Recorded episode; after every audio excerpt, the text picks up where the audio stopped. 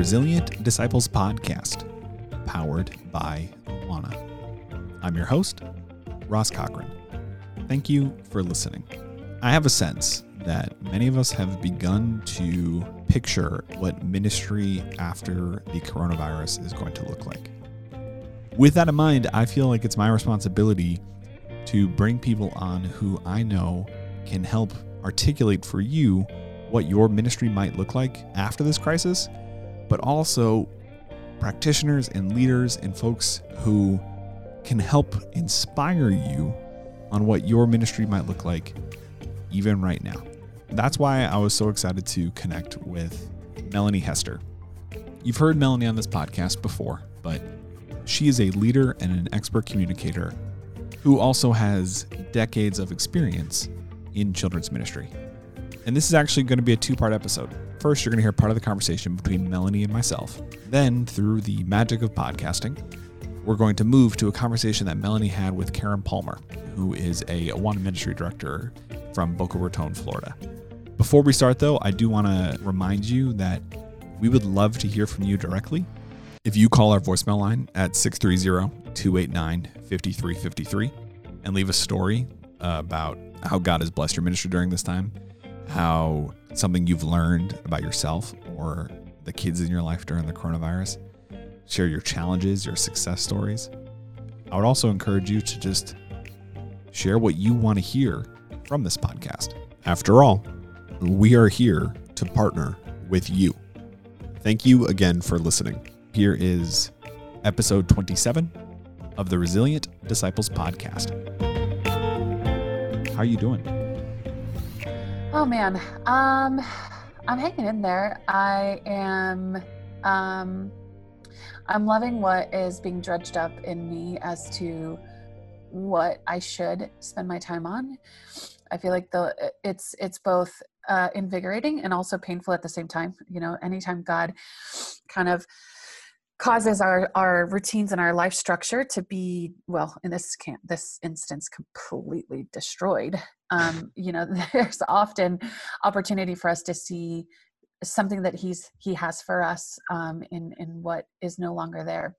But but in all reality like my days are filled with um, a six year old who has to have school at home and in an absolutely incredible two year old that is every bit of two um, in all the wonderful and adventurous ways. Um, you know, that looks like uh, I had 10 minutes of peace and quiet uh, that I, I thought I was going to work and came out to realize that she had taken one of my house plants and dumped the soil all over the couch. So that's oh. what my oh. life looks like right now.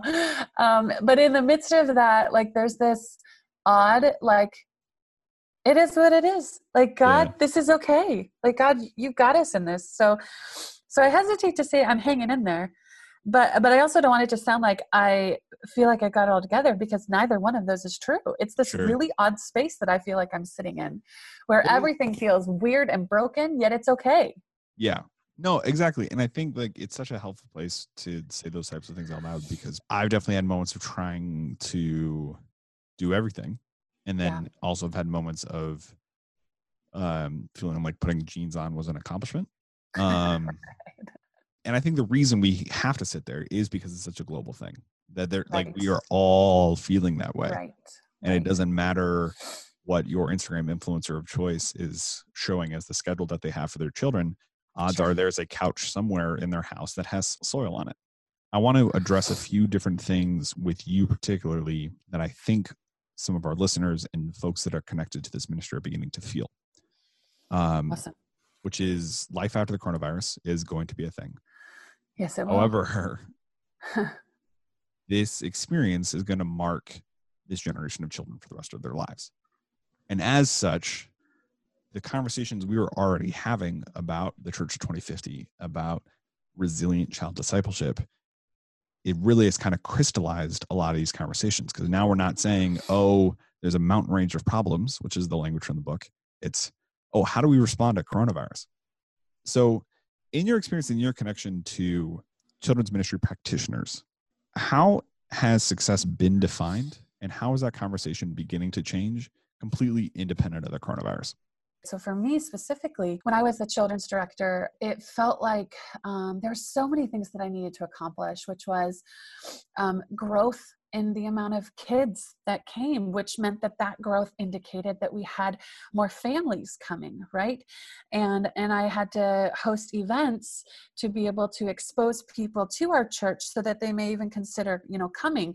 But then i also had to host those events to be able to retain the, the individuals that were coming so that we right. could you know not have this constant you know back and forth. And so i think it it to me um at least in in my experience, uh, those things are really tangible. They were easier for me to grasp because I was like, um, uh, this is what I need to do, and this is how I need to do it.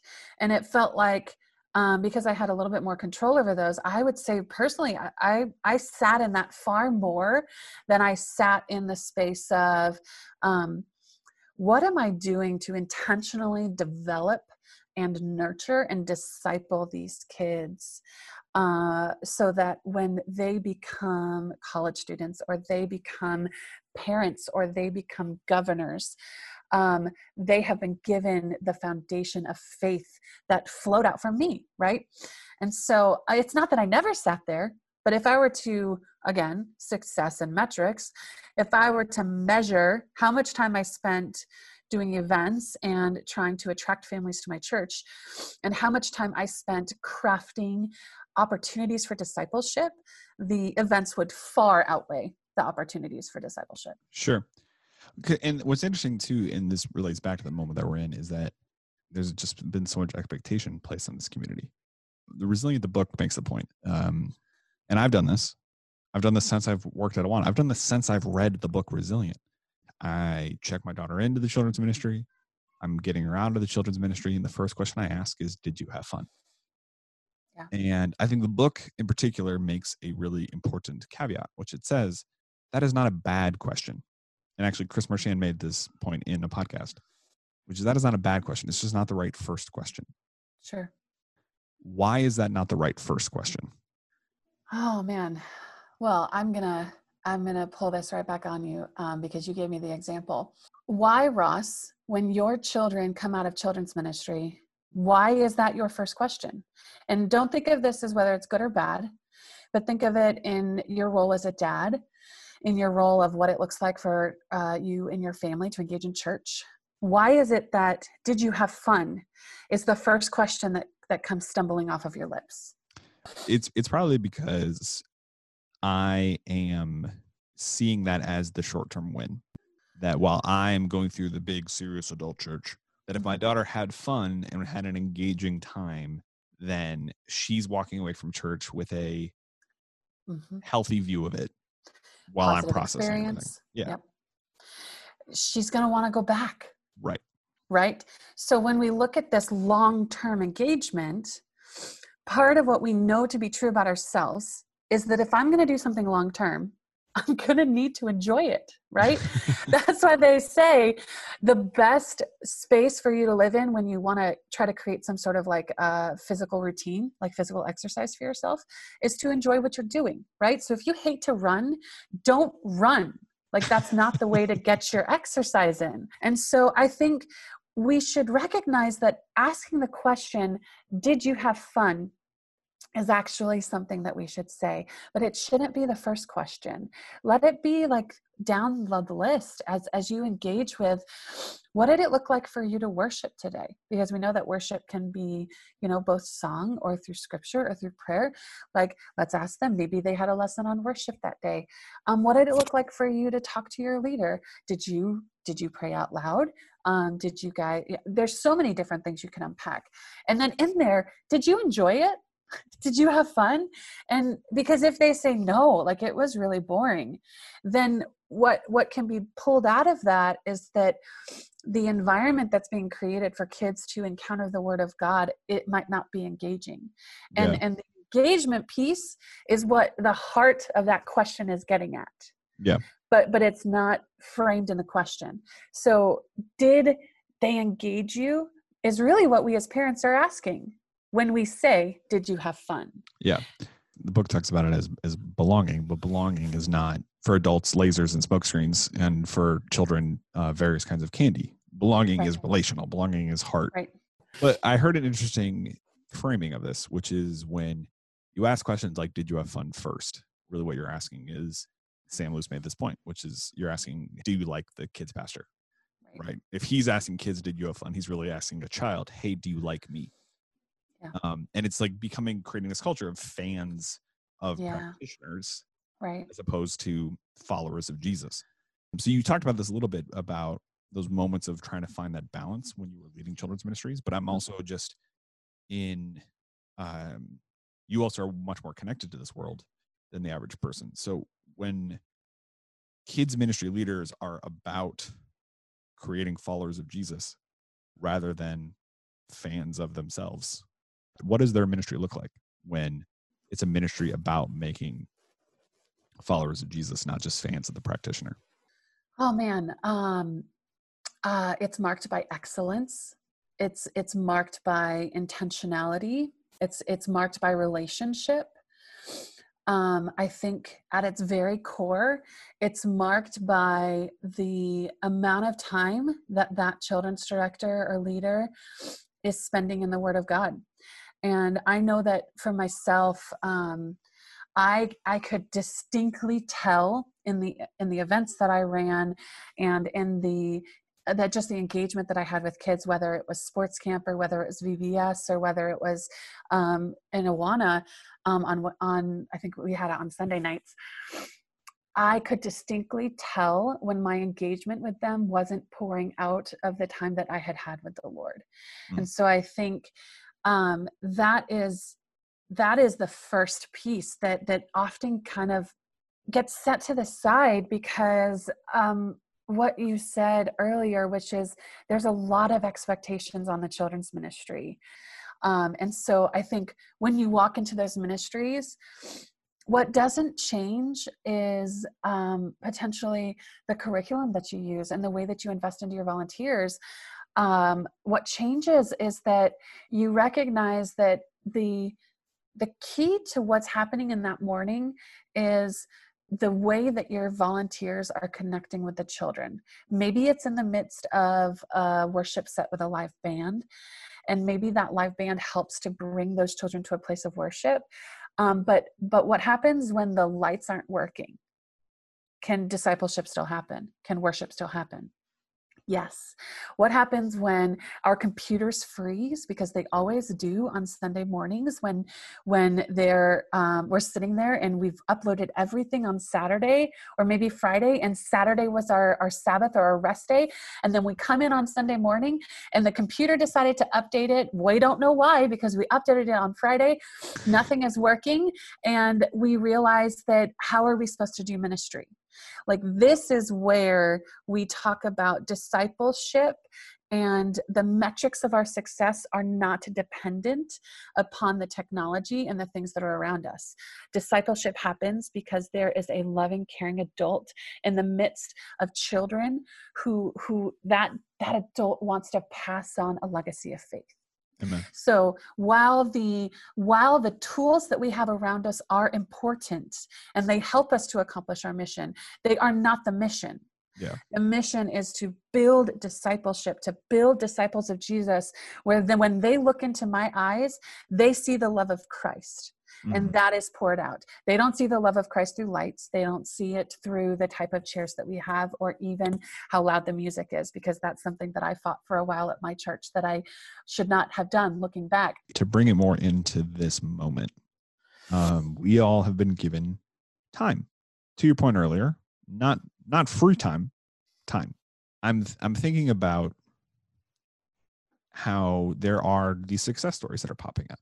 Yeah. right? We're reading stories about how um, grateful parents are to have, you know, their Awana leader call their kid to check in on them, or to what remote club stuff is looking like. You were hosting webinars on Awana's Facebook, Yeah. all about this kind of moment that we're in. Yeah. And I think that what's so clear about those the people that you talk to there is that those are folks who are are creating followers of Jesus. They're not making they're not making fans of themselves. Yeah. And that is why they're able to even in a time that is so unprecedented still figure out ways to disciple their kids. So we're actually through the magic of podcasting, we're going to actually move to a conversation you had with um, someone who is doing this well. Um, can you just, as as way of setup, can you just tell me a little bit about not only the conversation you had with Karen, but why you guys even wound up talking in the first place? Yeah, so Karen Palmer is an Awana Ministry Director um, down in Boca Raton, Florida, and the church that um, she's at Boca Raton Community Church, and uh, they're they're just they're doing incredible work in their community. Uh, but I was connected to her and we we jumped on a zoom call and and i'll be quite honest the conversation that came out of it was absolutely ordained by the lord because i could not have um, I could not have foreseen that that was what was going to be where we wound up. I just was wanting to hear from her of like, hey, what are you doing as Awana ministry director to help equip your your church, your church, your volunteers to do Awana during this remote season? And and really the the gold nuggets that she she kind of left us with was that um, they were having to reevaluate pretty much everything. Uh, they were having to see exactly what we just kind of talked about that is Awana at home going to look the same as the Awana that happened in the doors of their churches. And and we kind of process through a lot of different things, but basically she comes to the conclusion that it can't look the same. Mm. Um, and and it just really her wisdom and encouragement as a as a mom and as a grandma and as a leader in her church of again connecting with each parent and then also empowering her volunteers to serve and love in whatever capacity they feel comfortable. Um, it was just a really incredible conversation uh, to see what God is doing in their community right now. So here's that conversation with Melanie and Karen. I am thrilled to be here today with Karen Palmer. Karen, tell us a little bit about yourself and the ministry that you serve in. Hi, Melanie. Well, I'm here in South Florida at Boca Raton Community Church and I've lived here for about seven years. And so when I moved here, I started um, being a part of the Awana program here at Boca Community. I have three daughters, five grandkids, and my whole life is making sure that they know that I love them, but even more than that, that Jesus loves them. And I want them to grow up to know and love and to serve Jesus Amen. I love that. Uh, so tell me, how long have you been the Awana Ministry Director at Boca Raton Church? I started here, um, well, seven years ago. Um, I started with um, just kind of attending that first year, um, moving from group to group. I love all ages. I have grandkids in all of the different parts of Awana. So I, that's amazing. Yeah. That's awesome. It sounds like you've got such a breadth of experience there, which probably plays really well into today's circumstances because we are in unprecedented times, right, Karen? I mean, so would you help us um, talk to us a little bit about like what has it been like for your church to adjust to remote ministry in this season? Well, I think that um, we've done a great job. Um, the technical team at our church um, were fabulous at um, putting a live stream on and but they pretty much would work with um, the adults. We were kind of on, on, our own trying to figure out how we were going to make this happen um, for our awana boys and girls.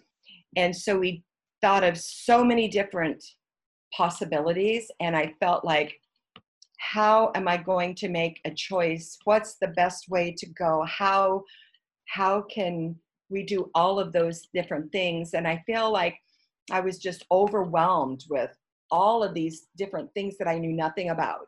I think i'd been on a zoom call twice. And so you know that was all just really new to me. And so it was an overwhelming situation for me personally. And i um, you know, shed a few tears thinking, oh my gosh, what are what are we going to do and hmm. you know the lord is very hmm. faithful and um, we decided to do a Facebook Live. And so that worked well with different little clips that we could post. And I just have leaders that are awesome, awesome leaders that just stepped right up and said, I can help, I can do this, I can do that. And so the Lord certainly knew that. And so, what a blessing it was to all just come together and find out where different people are, their strengths and their different areas of expertise and what they're familiar with. So, that was a real help to me. That is awesome. So you've really seen your team come together in this place where you you sat and, and probably felt significantly, like you said, overwhelmed, mm-hmm. and yet you knew you weren't alone in that space. You utilized your volunteers, you utilized your leaders. You, you guys really came together to create a strategy that would, would that would help to connect with the kids at home right now. Right. And and I think that's amazing because I, I think that that's exactly what all the leaders all over the world have been doing in this space of like, how many of you guys have been like god i do not know what to do and and one step at a time right it's like we're just going to take care of this week and then after this week is over we'll think about what next week looks That's like, right. right That's so talk right. talk to me a little bit about um as you've interacted with the parents of the kids in your club what are they telling you that they need in this season of remote awana Well, I think that they need um, not to be overwhelmed themselves because they already are. Everybody is throwing things at them. They're getting so much, and they're just trying to do school, trying desperately to make sure that that's covered because that's so important, and they've got to do that. But it's all new. And like my daughter, she has um, a four year old, so that's one little piece, and then a kindergartner, and then a second grader. And she's just trying to navigate and do everything possible to make sure that she gets through those those pieces and then with everybody else trying to give her more and more and more to do it's just overwhelming for parents so i think that we want to make sure that they feel that they are qualified to um, help their boys and girls um, navigate their Awana book. And some of them have been very involved um, throughout the year, and others not so much.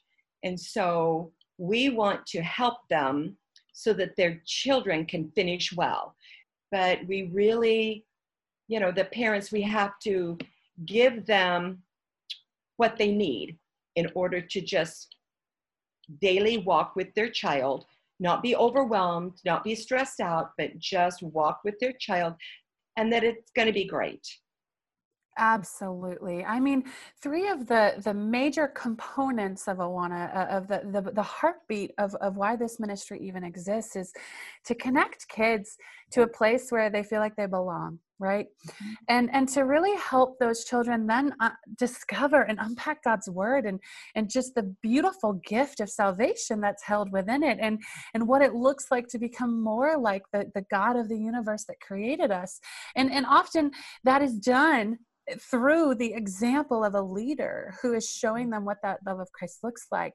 And so what I what I think I hear you saying is that we're looking at the home and we're realizing um, that some of those pieces are already fit in place right? Like it, the parent might be that that leader that adult that example of resilient faith who's saying come along with me. You know in the physical club maybe that looked like the volunteer the leader who listened to verses and, and that can still make that connection in this remote time. But maybe the parents just need to be utilized and and challenge themselves to say I'm going to embrace and, and own what it looks like to help my child walk through their book. Is that what I hear you saying? That's exactly right. Just to make sure that they know that they are very equipped, that they can do this, and um, that we try our best to stay connected with that parent in order for them to know that um, we'll walk with them through this, that it doesn't have to overwhelm them and it really doesn't have to overwhelm our leaders either because they're they're walking this road too. We're all in this together. So we don't want to overwhelm our leaders but they still want that connection with their boys and girls. They see them every single week and they want to make sure that their kids are okay because not to see them for a few weeks is unsettling especially in this environment right now I know I've I've seen that and and so many leaders have said balancing that has been the the perfect compromise, right? Of of recognizing that the parent can listen to the verses and walk alongside the child right. through the book and sign those sections off.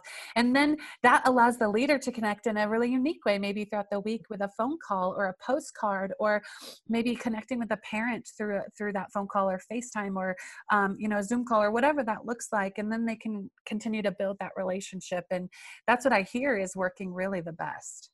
And i think that they're becoming recognizing that their role is an encourager not just to the child anymore because usually we see the children and basically just the children but to also now be an encourager encourager to the family to the parent to the single parent to the grandparent. There's a lot of people involved here so we have to make sure that they're not overwhelmed with all their tasks that we think that they need to do, but instead we'll walk with them and help them. Oh my goodness! Uh, to to take that view and that and that shift of just slight sh- like perspective perspective shift mm-hmm. of man i'm i'm not just supporting this child in their spiritual journey their spiritual development this this discipleship pathway that they have. I'm i'm supporting the family through this man. That's incredible. Mm. So Karen, as as all these various pieces come together, and you could offer so many different things as a resource, what is it that's helping you to stay grounded and focused on saying no to things that might be really good, so that you can offer exactly what these families need? Pray. To know that God is faithful, to know that He is the one that will help us um, because there is so much out there. And just to have more stuff isn't always the best way. I think we need to make sure that it's very simple, that we continue the connections that we have with our boys and girls more than um, giving them more things to do. They just need that connection to know that their leader loves them, their leader is still there, their leader is going to be there throughout this whole time with them. It might not look the same way.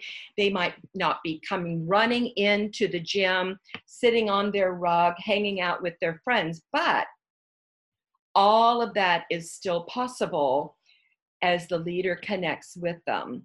So I guess rather than trying to make choices of or glean through all kinds of different stuff, I just want to make sure that um, that the boys and girls are reading their Bibles.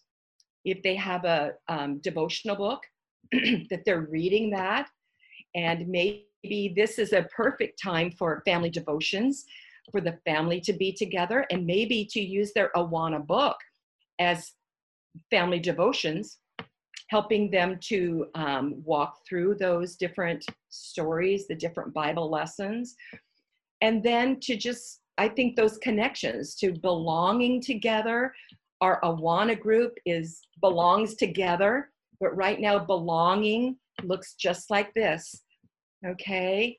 And we are becoming strong disciples. It doesn't have to be done just one way and only one way. There's lots of different ways to be able to do that. And so we will help them find those ways. But i also think that we need to find out what people need. You know a single mom maybe has a different need than um, a family with four children.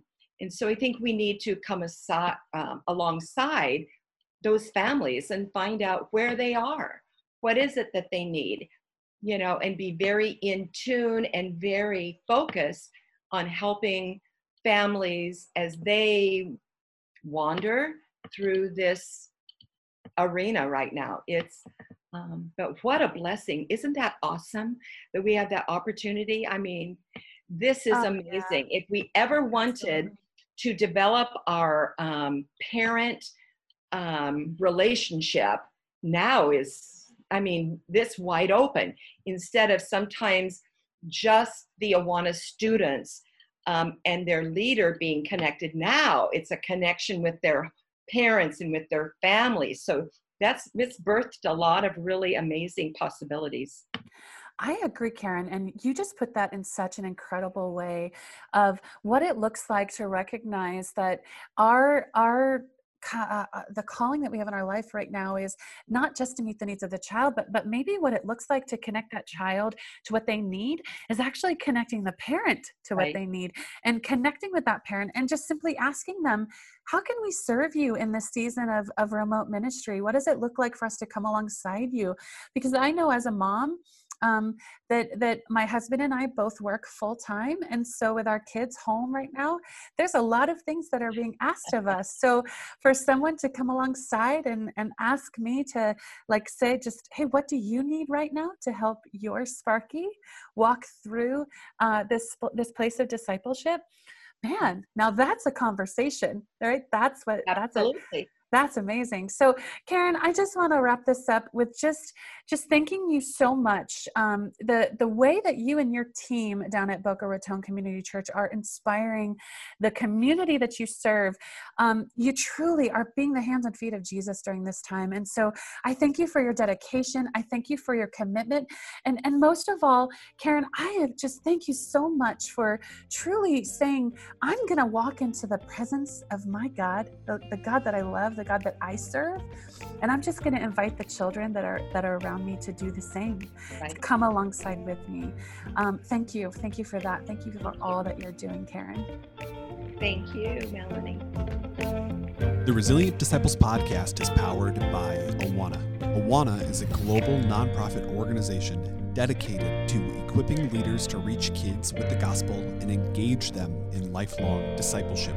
Awana is fueled by the generous support of individuals, churches, and organizations, as well as resource sales. Subscribe to the podcast today so you never miss an episode. And go to resilientdisciples.com for more resources and many more of these conversations.